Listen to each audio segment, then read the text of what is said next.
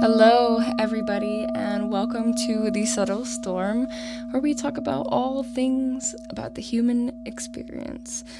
And wow, it feels like I haven't been on here in forever. Last, like, this past month, I've had all pre recorded episodes go out every week, and I did miss, miss last week just because all these crazy things were going on, and so I'm finally back here in a new studio setup kind of thing, a new room um, that I'm recording in because I did just move and just feels super different and new. And so I definitely want to acknowledge that so I'm not just sitting in that feeling by myself right now. Um, it's good to be back. I'm glad to be talking to you guys again. So today we're going to kind of venture into what a connected conversation really looks like and what it looks like to be aware of yourself and the other person's experience while you're working through your own things and while you're trying to understand their perspective. Um, and this is one of those episodes that's going to be kind of just me talking. I'm not going off of any notes this episode, so bear with me. If it's all over the place, then it's going to be all over the place. So, one of the bigger things that I like emphasize when I'm communicating about this is taking a pause um, in your conversation. And I think a lot of times, in general, like the thought of pausing um, in the middle of a conversation, whether it's like, you know, you're prompted to a question or whether you're just thinking, things like that, feels kind of intimidating in a sense. You know, we want to be able to respond immediately to not allow the other per- not like let the other person wait or you know, you want to be able to quickly respond and have that conversation. But I think a big part of being able to be present in a conversation is being able to pause and reflect on yourself and what they're actually asking you. Um, but it makes sense, you know, that all of a lot of us are kind of just like, you know, having difficulties in general with um, being patient and gentle enough with ourselves to say, okay, I'm gonna actually stop for a second here so that I can really like process what's happening. And this doesn't just work or it doesn't just apply when we're like pausing to think and pausing to really think about, you know, the question or sit with our feelings. You know, this is a big portion, especially when dealing with more elevated situations, to say, I'm to take a pause right now to reflect on how I'm reacting to this response and how I my triggers and my traumas from my own personal experiences are coming up and also to reflect on how are their personal traumas and experiences coming up whether you understand them or not. You know you can reflect and say i'm aware of this you know and a lot of this is going to be talking about conflicts um, and navigating through that because i think this this topic comes up most in this. But anyway, um, you know, you can be aware of certain conflicts, not conflicts, certain like traumas that the other person has, or you can be making inferences and just holding space for them to have had human experience as well. And I think that's a big, big portion of a conversation, especially when we're trying to resolve it or when we're trying to lovingly assess the situation at hand. And so by taking this pause, I think it really allows for us to, you know, at certain points take ourselves out of the conversation and really look at the full spectrum of the interaction. You know, I always say that there are four people if you have a, a double person relationship, you have more than just double the number. Um, you know, there's there's four people in a relationship or four things in a relationship, and it's your conscious and subconscious mind of each individual person. And so all of those things are interacting. And by taking that pause, you can really take time to reflect on what you know what those roles are playing in this conversation. And this can go not even just for conflicts, but I think it's sorry about the siren.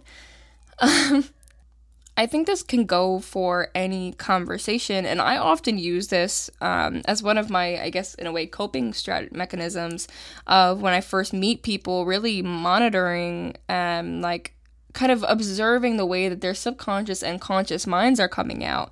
Um, I think that's what makes me so equipped for behavioral sciences and topics like this because I am hyper aware to how people interact and you know the potential of their own personal traumas that I can kind of assess in certain moments. And not that it's my you know even business in some sense, but it helps me get a feel for the person, their level of safety in in regards to me and also where they are in life. Are we going to have a conversation that I can be open and vulnerable in, or are we going to have a conversation that I need to keep my guard up a little bit, or even a conversation that's going to benefit or, you know, have, you know, I don't know, aspects of it that will contribute to my life and my awareness and my knowledge, or is it going to be a surface level conversation that I probably will still want to keep my guard up for?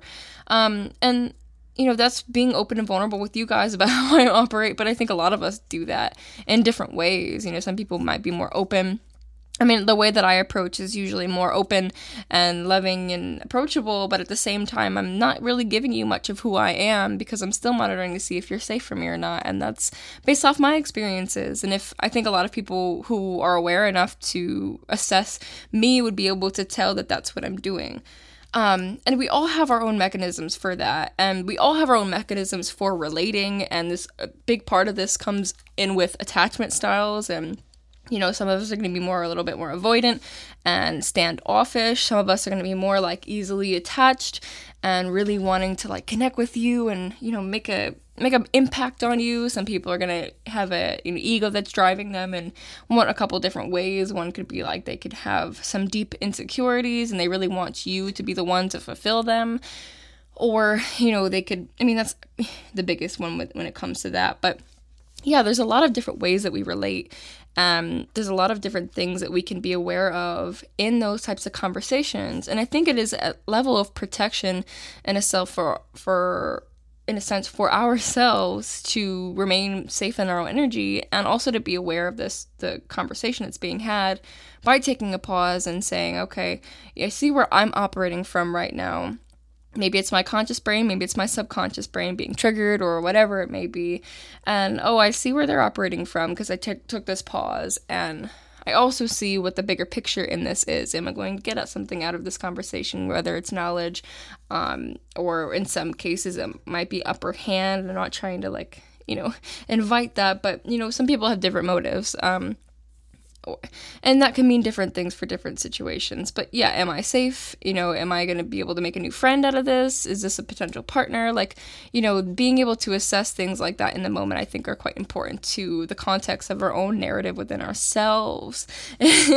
and that's, I think, you know, the bigger concept of this is how are we going to be able to perceive this with ourselves? Because I think at times, like, especially within conflicts, we get so caught up in certain parts of our mind, like whether that's you know, being super rational and intellectualizing everything that's happening and not being able to see, you know, the feelings on the other side or um, not being able to understand the lack of intellect being used or whether that's like being caught up in the triggered aspect of our minds. You know, it works in so many different ways, and we start to hyper focus on those things. And then it makes it harder to actually connect with the other perspective or perspectives that are happening within that conversation or even within ourselves because we do have multiple narratives that are going on with ourselves. And especially when you get caught up in like the triggered aspect or things like that we forget to see that there is also a logical aspect of it. There is also this conscious aspect. There is also this fluid this loving and there's so many different perspectives in every single scenario. And this also could even be me talking from my own triggers and how I, you know, am constantly assessing situations for, you know, different perspectives and trying to like understand from all different viewpoints. And um, find some level of, of logical or logic and safety behind it. So I also acknowledge that some of this information might not apply to everybody. Some people might not want to be able to see every perspective at least in that regard, especially people who may have a hard time with overthinking and things like that. To add that to the narrative of all the thoughts that you have racing, it can be really difficult. Um, but there is a you know a healthy way of doing that. You can dwindle it down into kind of like you know one perspective or two perspectives, like the conscious subconscious mind, what's happening, or whatever feels good for you. I think it is just important in general to consider that there is more perspectives within ourselves than just one, and also within a conversation. And that helps us, I think, in general, also to just be open minded and more loving and charismatic to the people that we interact with in life from the people that we see outside of our own life. And another big aspect, I think, of a connected conversation, um, especially in regards to conflict, is accountability. Um, accountability for our own traumas and triggers and how they play a role in how we interact and how we show up and how we react to certain triggers and things like that and also to how we think. You know, I think it, it might sound counterintuitive to take accountability for our thought patterns, but, you know, at the same time, we can also it's the same thing similar thing to how our feelings aren't always factual. And same thing with thoughts. Our thoughts aren't always true. They are just kind of thoughts that come up and a lot of them are majority of them are in maybe not majority a lot of them are a result of our childhood experiences. So you know it's not necessarily and i think this is where i've struggled with it in some aspects it's not taking accountability for the things that have happened to you that aren't necessarily your fault, but they are taking accountability for the recognition of that this is an aspect of you that is necessary to communicate so somebody can show up for you better and understand you better. And that's even another aspect of this is having like an expectation um, or a boundary even set for your partners, for friends, and whoever you act, you interact with in life that is maybe not family necessarily, but of importance to you, that their goal is to love you and to further understand you and who you are in all aspects, that you're accepted, you're loved, and that they are open and willing to hearing who you are and however it, you're grappling with that fact right now. And that they hold a level of patience for you and however you learn to acknowledge these aspects of your mind and acknowledge the aspects of their own. So i think one of the bigger parts is that it goes kind of round and round in that regard. Like you are open and willing to hearing their perspective, their traumas and triggers, how it's affecting them, and they take accountability for how they're showing up and how they want to continue to show up for you, and vice versa. You know, you take accountability for the things that have, you know, exper- you've experienced, not necessarily taking accountability for them, but for how it's affecting you now. Um, because ultimately, you know, we don't choose the thing that's happened to us, but we choose the way that we interact and that we show up in relationships based off of the things that we experience. And it also can be a little bit hard to even acknowledge that in some ways because we do operate so often out of our unconscious mind. And especially when we're kind of we haven't awakened in some regards to the ways that we've grown up and the ways that we have learned to live that it can be really hard to even acknowledge or take accountability. We're stuck in that like kind of um, surface level or subconscious loop. Um, but we can't always expect ourselves to run rampant out of that loop and just find ourselves and awaken and, and know how to do these things. It takes work and it takes practice and it takes a certain level of um, courage and honesty with ourselves. Um, it takes a large level of honesty with ourselves. And that leads me into the next one I want to say is, you know, honesty when it comes to a connected conversation is being forthright, being honest, um, owning another part of accountability is owning your shame, your feelings, your whatever whatever it is, whatever's coming up for you. Um, be open and honest about it. Allow your yourself to pause, reflect in yourself of what's happening for you in that moment, and communicate it. And be honest about what you're feeling and what you're thinking and seeing, and um, and again, this, not again, but these things don't always apply to an abusive relationship or, you know, extremely toxic environments, especially when they're going to use these types of things against you. So just keep that in mind. Not all people are ready for a connected conversation. Um, but when somebody is also reciprocal and willing to hear you, these are the things that I think can absolutely help. And of course, they're not all of them.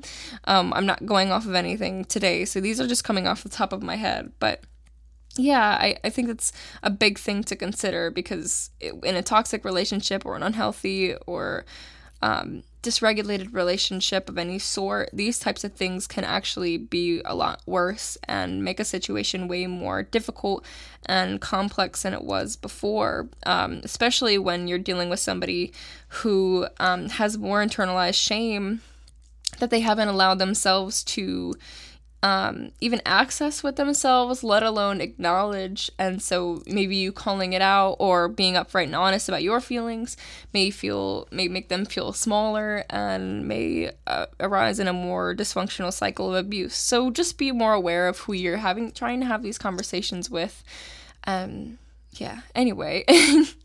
I think another big thing to consider in a connected conversation, sorry, swipe the mic, connected conversation is listening.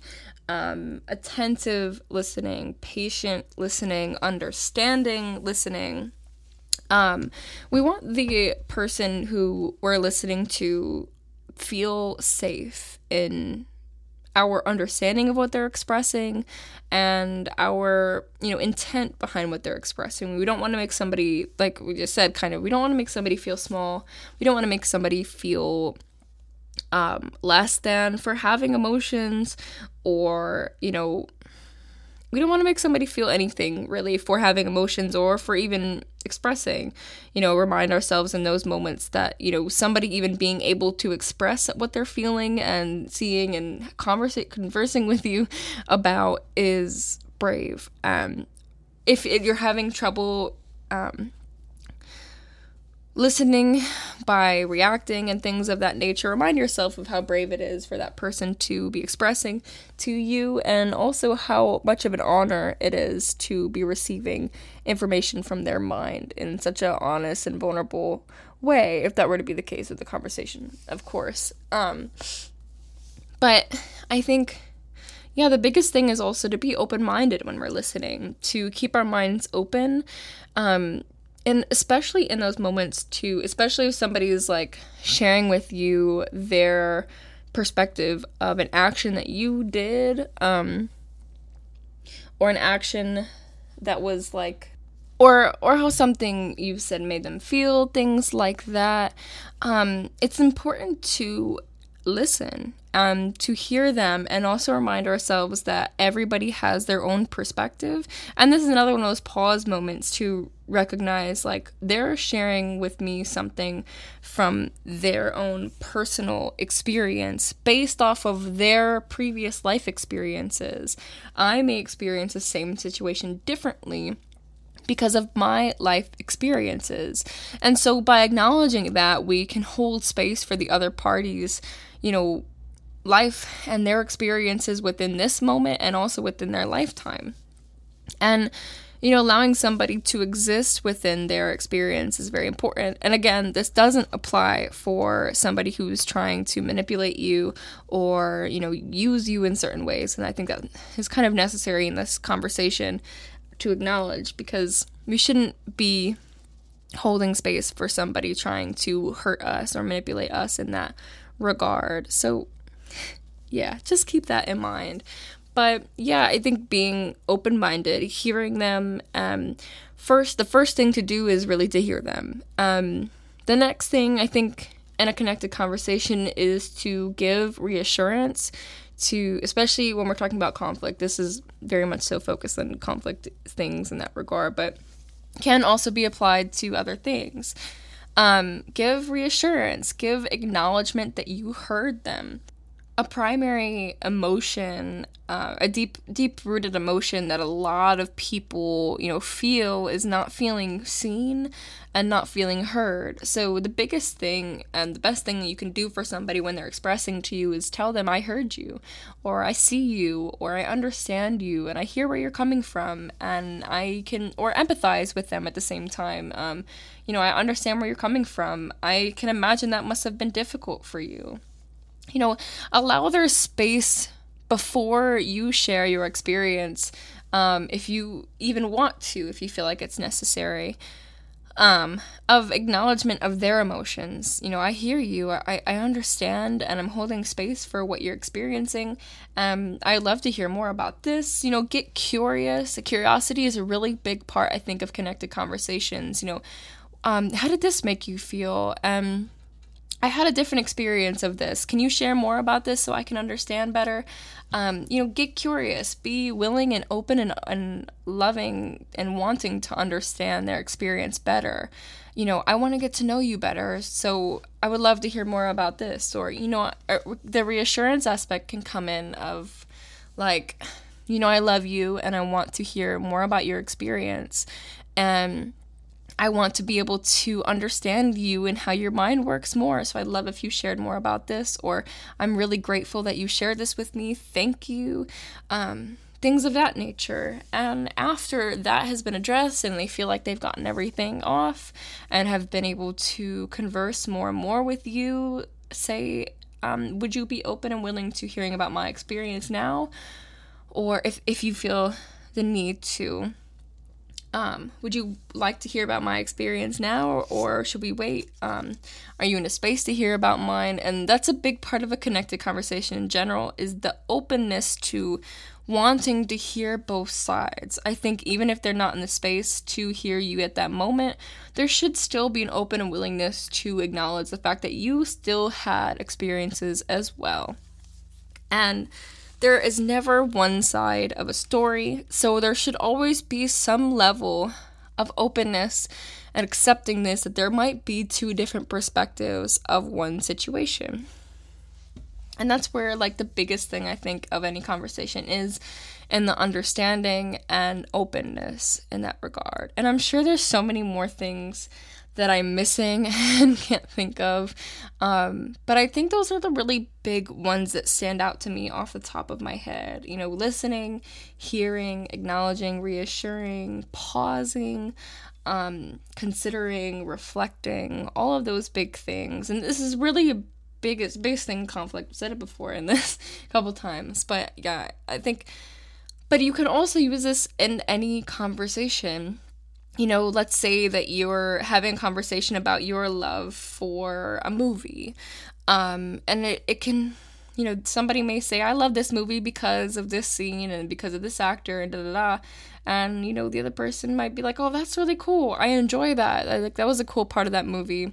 Um, my favorite part was also, was this though, and this is why I like the movie. And, so we allow the space, I think, more often for that to exist in different settings and scenarios, and I think we also have the capacity to do that in our conversations. But just to show that that this exists in multiple levels of communication, and the biggest thing is to you know communicate. Whatever you're feeling, experiencing, or going through, allow yourself um, the awareness enough to know that you have to communicate something, and be ready to communicate and allow it if you do have fears of that communication express that. You know the biggest part of communication is to communicate everything that you're experiencing and it does depower um, a lot of those more intense emotions to express them. So that's all i got for you guys today and i hope you enjoy and um, hopefully soon I'm going to be making a new Instagram account just for the podcast. So stay tuned for that. It might be in the show notes, um, but it will definitely be in next week. So stay tuned for that. I'll keep you guys updated and post some cool stuff um, and potential new people coming on. So yeah, I hope you have an amazing day. Namaste. Thanks for listening.